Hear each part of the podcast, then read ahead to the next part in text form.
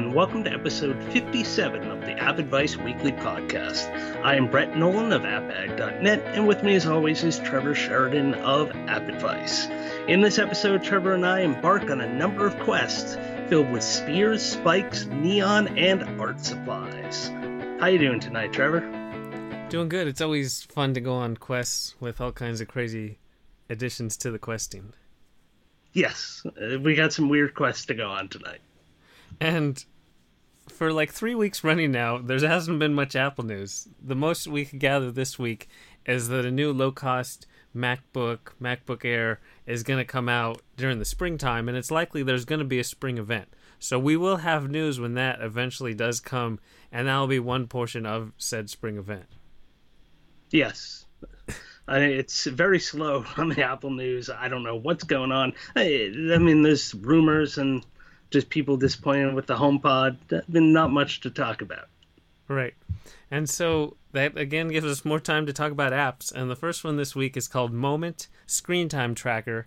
And screen time trackers aren't new. Moment itself isn't that new, but it was recently updated and it can be a valuable utility depending on how you use it. It's not a perfect solution, but if you just want to kind of track how you use your phone and maybe cut down on the number of times you're looking at it, how often you're looking at it, this app can help. You have to turn on every possible feature that this wants. You just have to allow whatever it does for it to get full usability. But then once you do, it will automatically in the background track how long you use your device and how many times you pick it up. So you might use your device for three and a half hours and pick it up 65 times. And then once you know this, you now have a baseline to maybe try to adjust your usage. So you have to want to adjust your usage. If you're like three and a half hours staring at my phone per day, fine, whatever. But if you want to be, cut down that two hours, maybe even under an hour, this app can help. So the first week you kind of want to just let it run and see what your day to day usage is and then the app can track your app usage, but it essentially is just repurposing what the battery section does in the settings with a different art style built into Moment. And there's a workaround because Apple doesn't let apps do any kind of access to that, so you have to actually take a screenshot of the settings dash battery page and then have the clock activated over the past 24 hours or you can do a per weekly basis but it works better for 24 hours and then it will check the screenshots, upload it into the app, so then you have all this data that you can do whatever you choose with. Right. Yeah. It's for that aspect of this app. I think this that's a, a great idea for because I don't think anyone realizes how much they're using their phone, and it just becomes this habit, and you pull it out all the time when you really should be just talking to people, but you'll have this habit of while you're standing around just looking at your phone when rather than what everyone used to do before we have these devices talk to people around you and just be aware of everything going on around you rather than your nose to this phone. So from that aspect i think this is a great idea just to even if you don't use it all the time just kind of get an idea of how much you're using your phone. And it, it'll be eye-opening. And just try to reduce the amount of time you're using phone. I know we're have a podcast talking to you about games that you should be playing on your phone and but still you shouldn't be on your phone all the time. And this will help you just realize the sheer amount of time you're on there. One other aspect of the app that they push which is all done through like an in-app purchase is you can also use this to kind of have family time. So I haven't tried out these features yet, but what you can do is subscribe and then everyone in your family they all have certain time limits, or you could set a time that you all want to just not be on your devices for an hour and have dinner together, or maybe watch a movie together. And what it does is use like a, almost like a shaming system. If one of your family members catches you on your device after the amount of time that you're supposed to only be on your device that day, then when you go to pick up your phone, I think it makes like a loud noise or something, so everyone knows that you're you're abusing the system, which works for some things. You can force quit the app on your own device at any time. So it, it, I mean, that's just a limitation of the platform and Apple not letting apps access to certain features. At home for this kind of stuff, I use a hardware solution, which is the Circle by Disney, and that kind of just monitors everything from afar. You can't really see app individual app usage unless it's something that goes over the internet that is a known protocol that you can kind of limit like Minecraft time or YouTube time. That kind of stuff I can I can shut down after a certain amount of time because it knows what that traffic's going to. But if it's something local on a device and you want to kind of monitor how much time your kids are spending on certain games that maybe don't use the internet, this thing can be helpful for monitoring that amount of time, but it's not going to really help you necessarily stop it. And you have to remember that the kid, if they're smart enough, can just quit the app. You will see that they quit it, but it's tougher to track that time when you don't have like an external thing that the kid can't just close if they wanted to. Right. And so that comes down to Apple getting rid of those provisioning profiles and all those type of ways that developers could get kind of third party hooks into your device. And so without that there's really nothing developers can do. And i think this is kind of the most seamless implementation of that. And so it's worth noting that everything i mentioned you can do for free. The in-app purchases is when it's going to be kind of trying to train you to use your phone less or use it on your kids' phone so they use it less, and it more like actively try to change your phone habits rather than just giving you information and letting you do what you want with that information. But like you said, you can just force quit the app. Anyone can force quit the app, and then it doesn't do anything at all. So it's a kind of delicate balancing act. For me, I'm just going to stick with the free version. I saw that I was using my phone for over three and a half hours last week, and then I purposely been more mindful of it, so I got it under two hours. So it's helped for me, but I purposely wanted to get help with that. Right, and that's when you just switch over to your iPad, so you're not counting right. up that time. yeah, switch over your Mac or your iPad. See, I'm not using my phone as much.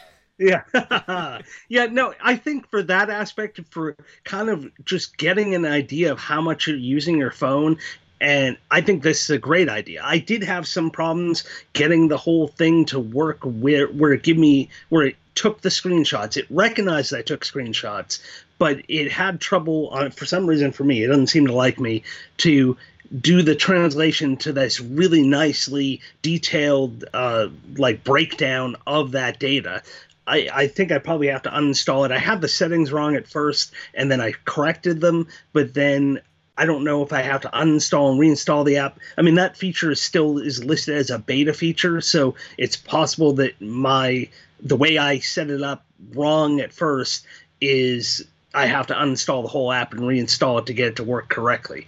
I don't know, but Trevor did share some of his screens with me to see what this kind of looks like, and it is nice to see this whole breakdown of the apps that you're constantly using. And yeah, you can just pop into the battery screen, but this kind of gives you that picture over an extended period of time, which gives you more insight into what exactly you're doing with your phone with all this time. And so the really kind of selling feature of the app is like you mentioned with that UI where it's really clean to show colored bar graphs. If it's over a certain amount of time that bar's in red and then there's yellow and green depending on how often you use it.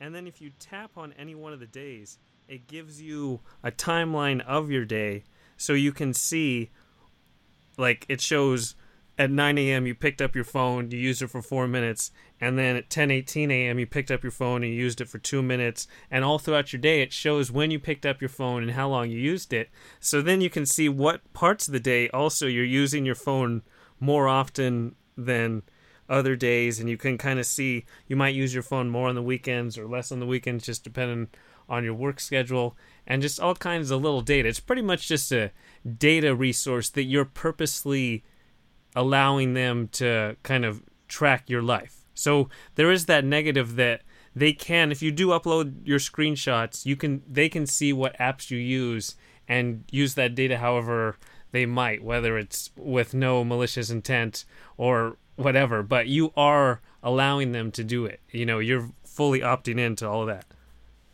Right, I, but it's going to be the same with any of these types of app. Even the, the the Disney Circle, which I use, you're letting them see your traffic patterns because you have to. It has to go up to the server to see this little profile that you set up. So any of these, you're trading off a certain amount of privacy to have these certain features for you. Because unless Apple bakes it directly into the phone, you're not going to be able to do this without the data going to some kind of a server for processing.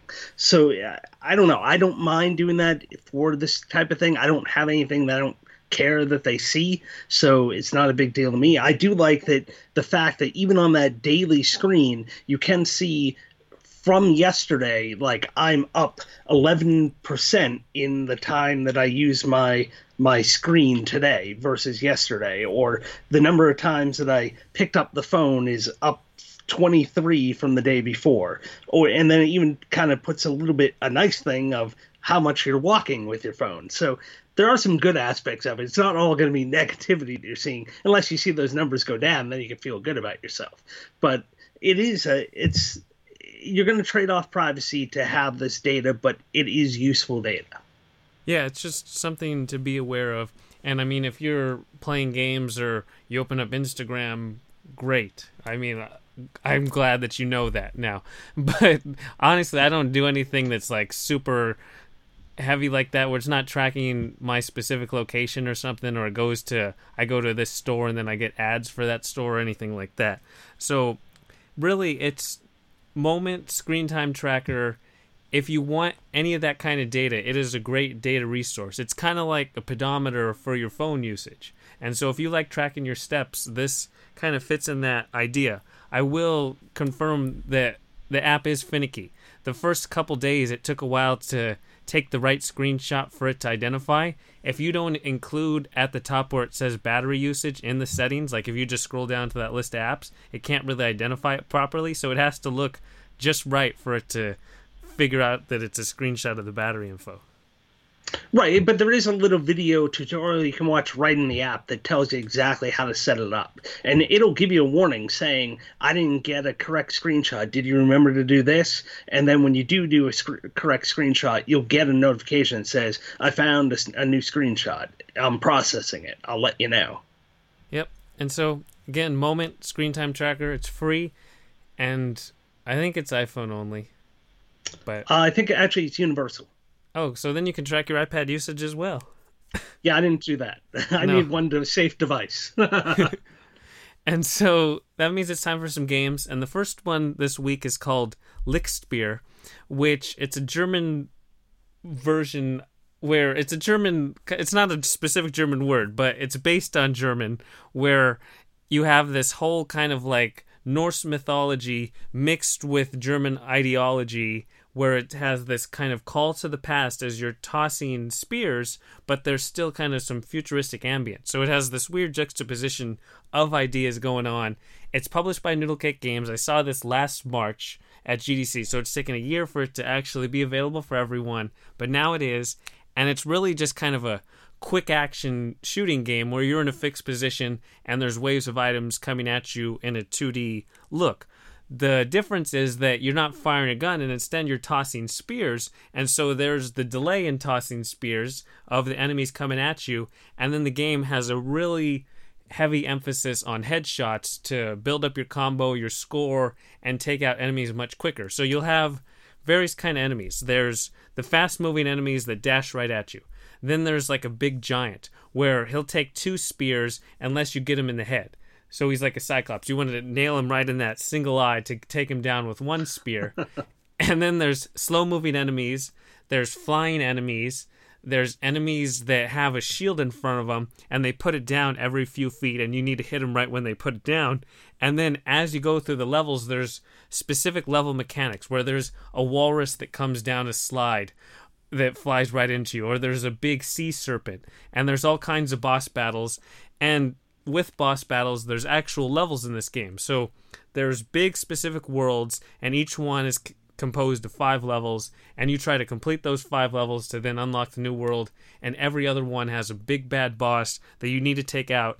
But it all comes down to dragging your finger on the screen to change the trajectory of your spear and then letting go and letting that spear fly. And that's pretty much all you have to do to go through all kinds of crazy stuff going on. There's a ton of unlockables to unlock special abilities, including a shield or a triple trajectory of your spear, and those are going to all build up as you go. But just the core idea of the game tap, drag, release, and you're launching some Lichtspeers. Yeah, so the big aspect of this game is the crazy theme. Like this is like a weird neon, like psychedelic '80s ish, like Vikings. Cra- I don't know. It is absolutely nuts. And like, it, it, to to give you a hint, the game's currency within the game is licked standard denomination is what you're doing, which they put the acronym LSD. So that should tell you something right there that this is just like a psychedelic weird trip that you're going through. But it's that's what the big I don't know. That's what I loved about it. This crazy theme, and all you really are doing is standing there firing things, trying to get as many headshots, and they're bloody headshots when you get them. And then when you, if you don't get a headshot, then you kind of just slow things down, and you'll have all these kind of far off slow guys coming at you. Then all of a sudden you have this like kamikaze running super fast at you, and you're like trying to get the things in the air, but at the same time you're trying to get this guy that's coming super fast at you, and so you're constantly have to shift where you're shooting, and you have to take into consideration that arcing of the spear as it goes through the air to kind of line it up exactly where you want to land because that thing in the air is going to be moving around and if you aim where you think it is then it's probably going to move and the spear is going to go right underneath it you're going to lose your combo. So you want to keep on getting these headshot after headshot to keep on building up this multiplier to get better and better scores and then like you said with the unlocks then you start to unlock these other cool aspects that you can use and those you trigger like the triple shot. You you fire off like you normally would but then you t- have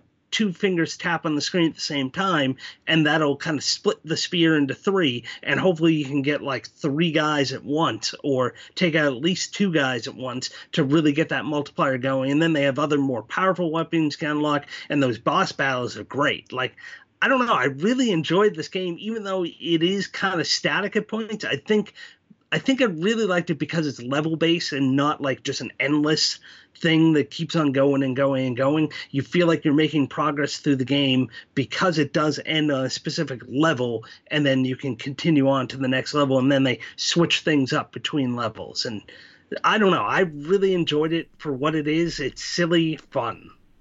Yeah, I was surprised how much I enjoyed it because I played it at GDC and I was like, this is absolutely crazy theme, but we'll see how it actually plays. And then now having it, you know, you play the first level, the first couple levels, that's what I played already. I was like, okay.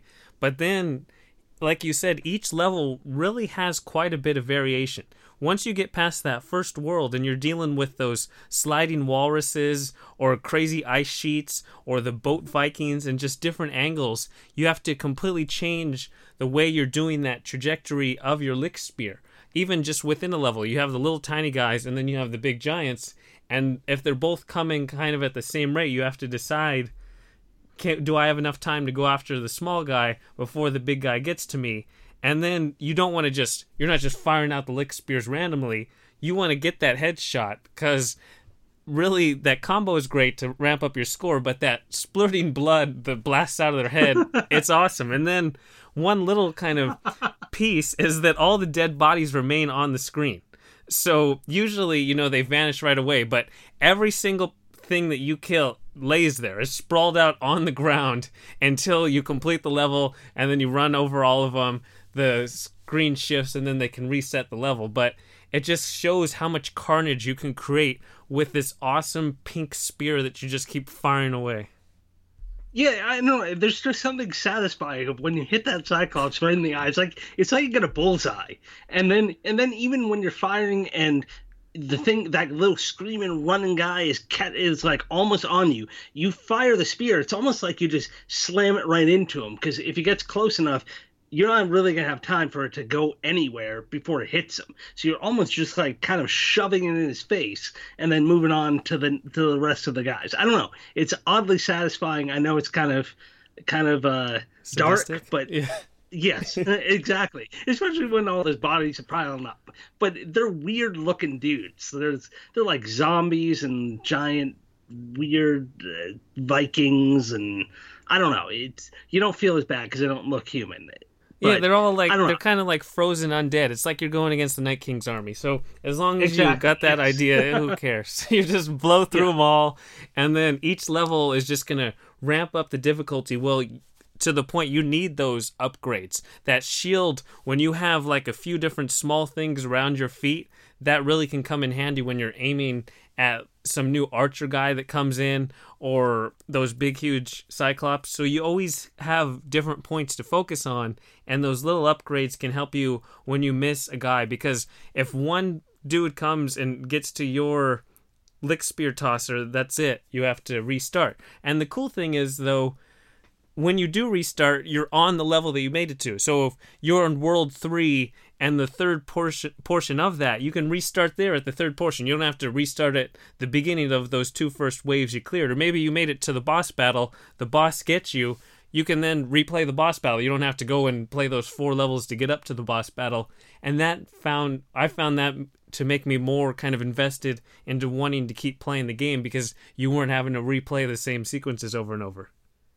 Right, yeah, you didn't have that major disappointment like, oh, now I got to restart everything. Eh, uh, forget it. I'm going to step away and I'll play something else. No, you you're right there where you left off, and you just get another try. And so one game that I, I guess this is kind of similar to that we talked about a few weeks ago was that Let Them Come, and but that one I didn't think was nearly as enjoyable as this. That that one was the one where you're kind of like the guy hiding behind this little this little area and then you have that dark tunnel in front of you and you had creatures either coming on the ceiling or on the ground coming at you but everything was so dark and you couldn't see half the things coming at you and then you were overwhelmed pretty quickly in that game. I never felt like you were ready for everything that was coming at you. You- Usually, it took lots and lots and lots of retries to get enough money to get the upgrade you needed. Where this one, I felt like it's a good pace, it's well thought out, and I think you once you finish at the normal difficulty, I think there might be some other difficulties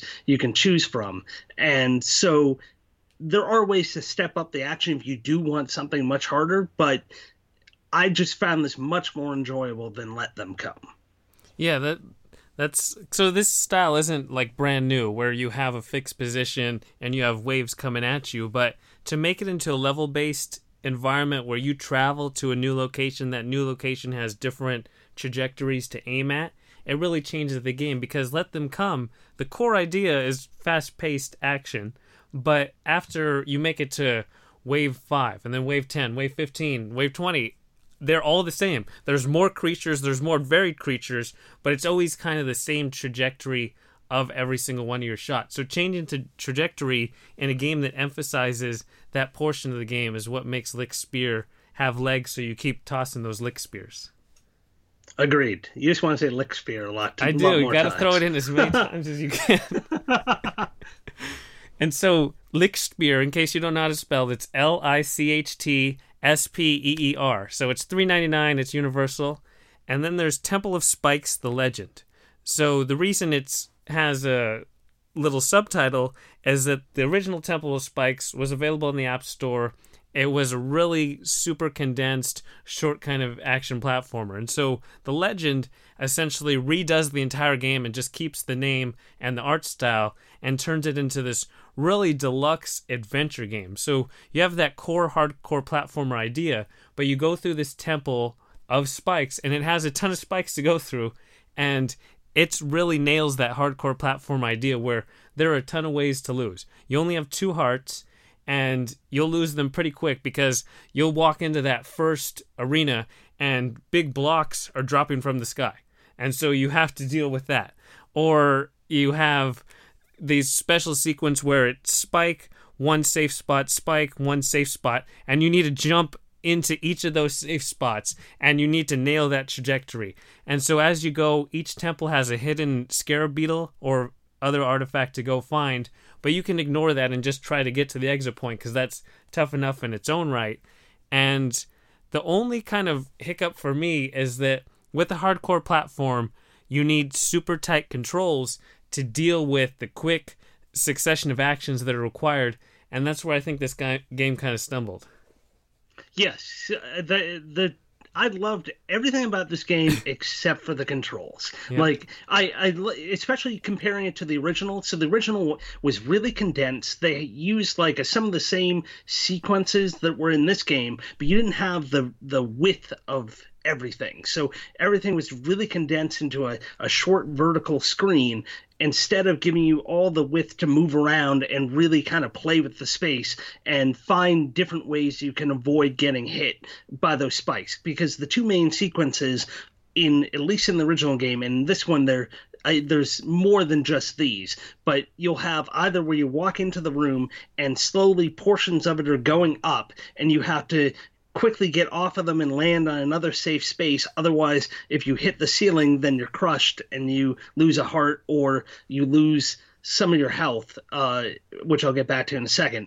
Or they have it the reverse, where the the pieces are coming down at you, and you have to jump out of the way to find a safe spot so you don't get crushed by a block coming down until enough of them come down that then the pathway opens and you can leave the room the the other one other cool thing they have in there is this whole rewind sort of system where there are these little like lightning bolts that you can get and you use them up and after you've lost both your hearts then you can use this little rewind thing to kind of save yourself and you hold down this button and it takes you back and you can release it at any time so you don't use too much of it and then you'll immediately start falling again or wherever you were doing at the time, it traces it back. So you can try to quickly stop doing that and then move in a different direction you had been going. So maybe you avoid a spike or kind of just rewind enough that then you're floating in the air and you'll just drop naturally to a safe spot. So you can use you can use that almost as like another control outside of the normal left and right movement. The problem I have with the left and right movement, it allows you to move the buttons but they are not responsive enough for some of the sequences within the game. You just do not have the quick controls that you need for some of these. And I was hoping there was going to be like an external controller, but I didn't see that support. I didn't actually try to see if it was in there and it just wasn't mentioned. But it needs something to quicken up maybe allow the user to adjust the sensitivity of, of those buttons but they're just not quick enough for certain sequences. I didn't notice for some reason it didn't register me running into spikes every so often. And I don't know if that was just a glitch or maybe they kind of loosened some things up in order to help with that lack of fidelity on the actual left and right controls. But something needs to be done there because when I died, it wasn't because I felt like the level was too hard. It just the controls failed me and that's why i died. I knew what i needed to do and i should have been able to do what i wanted to do but it just was a lack of quality controls that kept me from doing it. Yeah when you need to weave back and forth and you don't move left when you press the left button or you think you do because really you can't stare at the controls. You have to stare at your guy and assume that when i press the left side of the screen it's going to move left and I think it's because the touch points are so small. Like there's just dead area around the actual touch points where you press there and the game doesn't acknowledge you did anything. I moved those controls everywhere you possibly could, and it seems like it just would have benefited if the blocks were bigger where you touch left and right because the jump button it didn't really ever give me a problem it was trying to move left really you could if you just had to move right with the jump button it would work well enough. But moving back left, it just never seemed to nail it properly, no matter where I positioned. And I was going to try an external controller too to see if that could save the game, but I never got around to it. Yeah, it's not listed in the support, so I don't know that it's there. But maybe that would save it. It be it just I it's something they should be able to fix relatively easy. There's so many games out there that have good touch controls. So all they got to do is figure out what's wrong with it and and put a patch in, and it should work. And that's really the only thing from keeping me from really wholeheartedly recommending this, just because it it is really frustrating at times when you know that you can do this but you can't. yeah, because even that rewind feature, it's a really neat addition for a platformer to have that oh, I just made a mistake. Let me go back a half second, not even just a few milliseconds where I don't hit that spike. I change my jump trajectory, and then you can go and keep playing. But even when you rewind and then it's like, oh, I pressed left right when it rewinded, and it's like, nah, no, you didn't, and then you die right away. You kind of are disappointed by the whole time rewind feature as well. Right, and then you got to use more of your rewind, and then eventually you use it all up. The one thing I will say is they have a, a bunch of checkpoints, and they are cheap as anything to purchase. So it Yes. tells you one coin to buy one of these little checkpoints. So I, that I, I don't know if that's going to go up as I progress further through the game, but I was so happy to see that they don't like nickel like try to force you to like keep playing. There- I mean, there's not in-app purchases to buy these coins. You collect them; they give you them fairly freely, but they also make the checkpoints one coin, like dirt cheap, and they are all over the place. So you can decide. I mean, maybe you don't want to do a checkpoint every time because maybe you lost too much health or you lost too much of your wine power. You don't really want to start with like nothing. But even then, I noticed like if you keep on restarting in the same spot and you only had maybe one heart or maybe you had no heart and you had some rewind power, eventually when you restart, there's going to be a heart just sitting there waiting for you to pick up and get going. So they do kind of give you a little help so that you're not completely stranded at some checkpoint that you blew it by saving it there and there's no possible way you're going to progress forward with what you have. So I thought that was a really well done that that portion of the game. Yep. So if it is updated in the coming weeks with better controls, we'll definitely talk about it. But for now, I can't recommend the game, even though it has a lot of other promising aspects of it. Yeah, yeah, me too. And so that's Temple of Spikes, the legend. It's five ninety nine. It's universal. And then there's Evil Evoland two, which is interesting because I'm not really that familiar with the original. I kind of have this vague memory that it wasn't very good. It was super simplistic, but it seems like they went back to the drawing board and completely redesigned the game.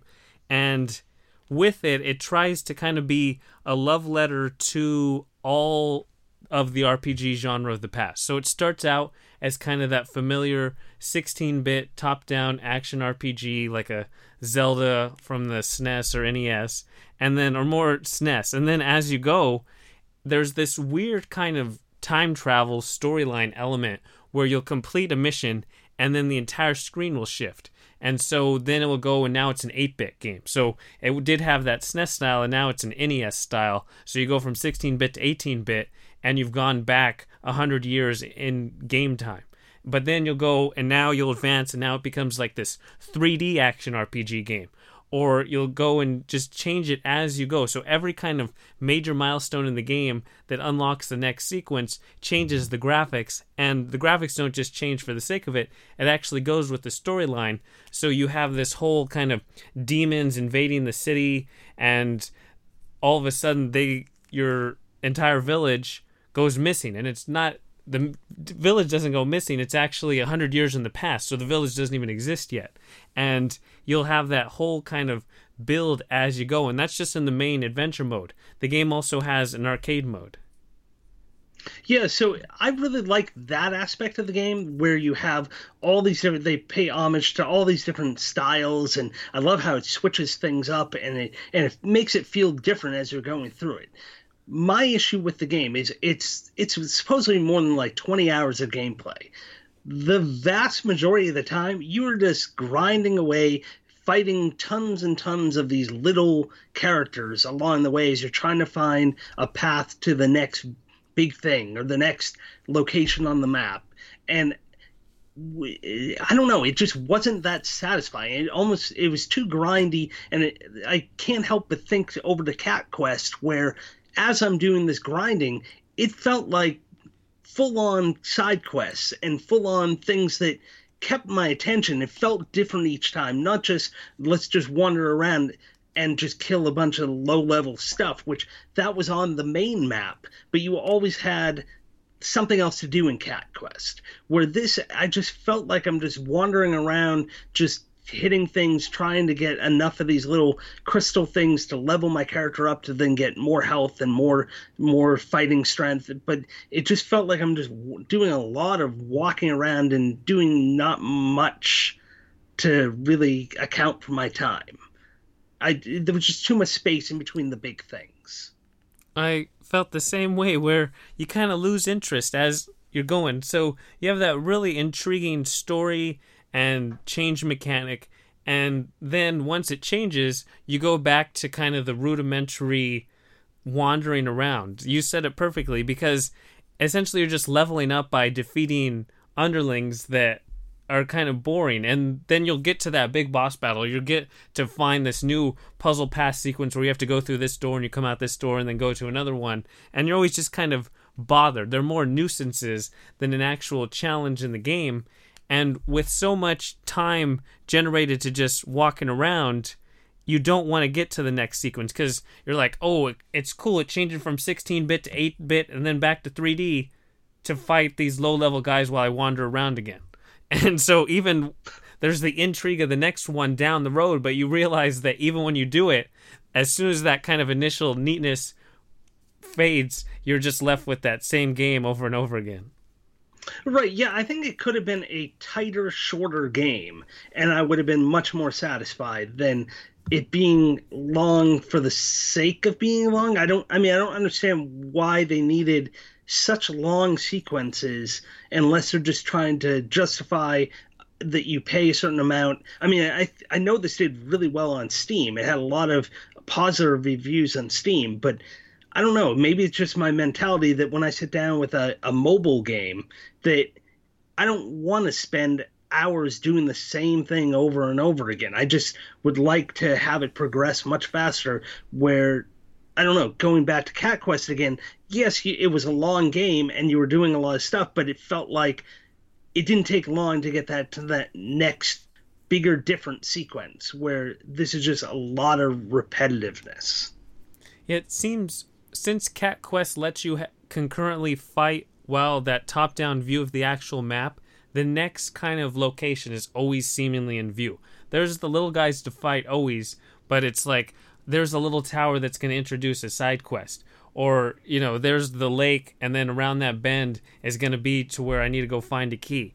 Or whatever the case may be. I think side quests might even be more important to give you something to do to then fight through the menial lower level guys Right, yeah. If, even if they had like labeled these as side quests or like divide each one of these sections more, so they're shorter like meaningful sections where it just felt like I'm just killing and these things were so easy to kill no matter what it was like it didn't really matter you could just stand there and swing your sword most of the time and just take these things out very rarely do you even have to move out of the way because they have a projectile thing I mean there's a certain type of creatures where you did have to do that but even then just you're going through the motions it's not difficult it's not interesting get me to the good stuff. Yeah, and that's not what you want, especially when the game claims it has so many hours of gameplay. If that's spread, if the good stuff is at select times, it makes those other hours that much more of a drag. It's like, do I want to make it through all these hours in this game? Yeah, yeah. I, I, I don't know. I, I knowing that there's all these different types, I do want to push the the different art styles and the different scenarios of it i i do kind of want to push through but i wish i could just speed through these sections because i don't need to wander around aimlessly until i can find the exit. I just let me go right to the exits to get to the good i don't know. It was disappointing. Especially because it's an action rpg once you're built as an action rpg you expect kind of action to have a natural flow to it and I guess that's kind of what's so disappointing. Because you know, if it was more of an exploration type of RPG, you kind of have that expectation of grinding through lower level things to XP to gain XP. But once you establish an action RPG, even though the graphics change, it's always an action RPG. That kind of makes it more disappointing. Yep, I agree. So that's Evoland 2. It is six ninety nine. It's universal. And then to round out the week is Art Club Challenge, which is an interesting game because we talked about Paso Passepartout a few weeks ago, where you played as a starving artist, and that game is more kind of hands off. You just try to be creative and then hope the game recognizes your creativity and rewards you so you can level up and go and to unlock new paintbrushes and new locations.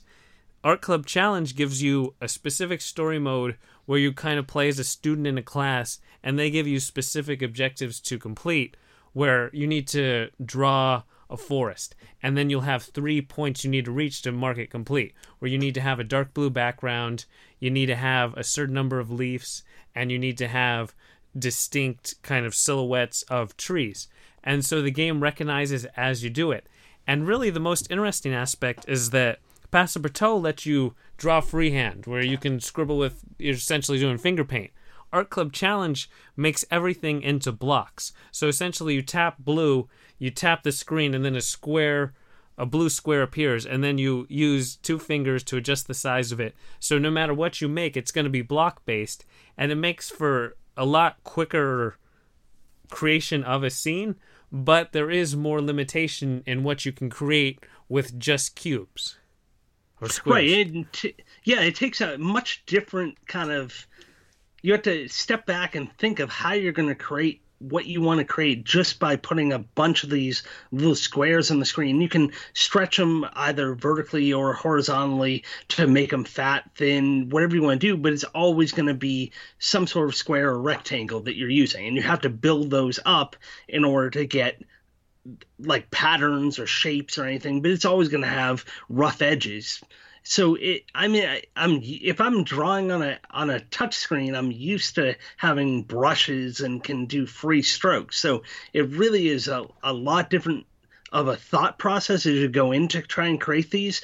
I do like that they kind of have these targets that you have to hit and so it gives you kind of a, what you need to do but later on in the story mode which is essentially more of a tutorial than anything else it's not very long it it kind of teaches you the basics of things and it really sets you up to go into the game's challenge mode, which sets up certain like an ocean sunset or a black cat. And so you have to come up with these different things using these primitive kind of art pieces that you have to build up these these however you want.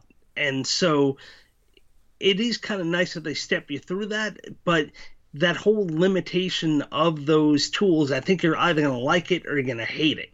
And I, I don't know where I'm at. I'm kind of still trying to decide. The jury's out. I was surprised that the game was so short. So there's the story mode, and you complete this course. You know, you finish essentially the first semester, whatever, and you're like, okay, well, is this gonna then extend? I go and be like Passepartout now. I'm gonna be judged by critics and stuff, and then it's like, thanks for playing art club challenge. It took me like 10 or 15 minutes. I'm like, is there something that I did I press like an info button by accident and it's just bringing it up? But that was the completion of the game. So the heart of the game is really the challenge mode where there's a whole scrolling list of different things to draw and then you can upload everything to the online gallery and you can even browse to see what other people did. But that puts more onus on the player you know, finding the motivation to complete the challenges rather than going through a story mode and wanting to progress through it and having the natural kind of intrigue of a story. Right. Yeah, I wish the story mode was more bulked out than it was. I wish, it, or or at least the app description. I wish they made it clear that that's the tutorial to teach right. you. That it's it's not the because even there's only I think around 30 of those challenges, and I'm I'm sure it's the type of thing if the community is vibrant enough in there, they're going to keep on adding more and more, or even have come up like, like a daily challenge kind of thing. But you have to enjoy it. You really have to be into that community to see what other people are doing, and I don't know. It's a tough thing to build up a community of people doing it when it's a paid app. If this were like a free or ad supported app, I could see where people, a lot of people just jump right in, try it out, and then that's really what you need to build up a community for something like this. Where if you put even no, even if we're a small paywall, you're gonna have less people coming in to even just try the thing. So. I, I don't know. I think they have some work cut out for them to of really build this thing, and I it looks like there's a lot of people actually trying, and there are a lot of pictures in there. But I don't know. For me, I would still prefer to have a real brush, like real tools to draw something. I don't really like this whole stuck with blocks, and I I found like I there was no like even a tool to copy a block. Like if I create a block of a certain size and want to reuse it multiple times, I wish I could just select one and copy and paste it and you don't even have that. You just have tap the color to bring on the thing, and then you have to try to stretch left and right. And this thing was horrendous to use on a phone. Like I would never, I would not recommend playing this if all you have is a phone. It was to stretch those blocks and get them how you want, and then not mess them up as you're trying to move them around or or adjust them. I thought it was so difficult to use. It didn't fill the screen on my iPhone 10. Uh, I don't know. I it was usable on an iPad, but I would not recommend it for a phone. You definitely need to play this game on the iPad, and like you said, copy and paste of blocks would be great. For example, they want you to make a skyline with lit up windows, and so you put the little black square, and then you want to make all the little windows, like a bunch of little yellow windows. Well, you have to go and press the yellow, create the block, shrink it down, press the yellow, create the block, shrink it down over and over again rather than just, I want to put in 10 windows, you know, five column or five uh, in each column. And it takes forever to want to do that. So you're like, you know what? I'll put a couple windows, just complete this challenge or whatever. I'm done with it. Yeah, I mean, you could make stretch out the story mode if you really got into it and really wanted to create as ornate of a picture as you wanted within their set of rules that they have but it comes to the point where I thought the tedium of using those blocks just pushed me to want to just do the bare minimum and move on. And I, I think it sounds like it was the same for you. And I, I don't know. That's not that, that's not what the the the whole point of the thing was. It's supposed to be something soothing that you could just kind of just zen like do and enjoy. And I just found that it the tools worked against that just because of those extreme limitations. And even just adding the ability to make a triangle and square, I think would help you make a bunch of stuff, but I understand they want to make it as easy as possible to get in and then allow creativity to come just from blocks. But that's a big ask, especially when there's only four colors to choose from and the story mode is just a tutorial and the challenges are kind of hands off, much more hands off than the story mode. Just it didn't seem like it. There was no like incentive. Like in Passepartout, you want to make the best thing you can because you have no idea what the arbitrary scale is of when it's gonna, you know, give you a green light or like your pictures or not. This one, it's like use seven colors, make sure there's a big dark sky, and make sure that you have black overlapping yellow. Okay, great, I can do that. It doesn't mean I really pulled anything off. Well, I think it meant use seven blocks because it's only the four colors. You can't right. even blend colors. Like yeah. even if you could blend colors, because eh, you get the primary colors, you should at least make the secondary colors. Like right. something beyond just blue, yellow, and red. And you can. There are ways to to adjust the layer. You do have a tool to bring a block in front of another block or push it behind another block. So you do have that. But that's pretty much it. There's not even like an undo. I did find myself, eh, especially on the phone, accidentally dragging pieces I was just trying to move off the screen, and then they're out, and I had to recreate them, which I found kind of frustrating. But yeah, I don't know. I, I wanted to like this. I, I thought it was a, a neat idea, especially that whole story mode. But with the brevity of it and just the the tool set, it's this. I don't know. I would this would be a pass for me. Yep, and so that's Art Club Challenge. It's three ninety nine and it's universal. And just before we zo- go out for this episode, I did want to mention Paperan because it's really neat. From the description, you get to go through multiple fairy tales like Alice in Wonderland, and then you go over, and it's really a neat idea, but it seems like the game wasn't ready for prime time. Like your main character moves at a snail's pace when you tap where you want it to go. And then it reminded me of Old Man's Journey where you move the environment around. But at least that game, you were traveling somewhere and you have an old guy, so there's that kind of understanding. But the old man himself moved relatively quick once you put everything into position. You can know the exact solution for any level in Paperan, and Ann is going to take like 10 minutes to get to that solution. Yeah, it just not polished enough. And even like at the very beginning, they don't even give you a tutorial. They just drop you in. And it took me a while to even figure out how to get her to go into the thing that I wanted her to go in. And so it was a little frustrating right from the get go. But even once I got past that, yeah, the slowness of, of her pace. She's a little girl. She should be able to. She's got energy. Like what? In the old man, like he's a spry old man. He's yeah. much faster than her. But I don't know. It it. I mean, I think you said it perfectly. It's it just was went out too early. I think it could use some work, just polishing things up, tightening things up, and then it's got a neat concept. It just needs a little work. Yeah, just and it's got to, great art too. Yeah, just wanted to let you know in case you were intrigued by the description but didn't know the game's really not ready as intriguing as it might be. Yep. And I think that's everything for episode 57. I know it was quite on the negative side of all of the critiques we had in these games, but that some weeks are like that. And so this is one of those weeks. Yeah, we're just trying to help you out. This is our thoughts on it. I mean, other people may like these games, but uh, especially when you have to take in consideration if they're paid or free games, it's tough to, to recommend some of these, especially at their price points. Yep. So, Brett, thanks for joining me. Oh, yeah, it's a pleasure as always. To everyone listening, we hope you enjoyed, and we'll talk to you next time. Talk to you later.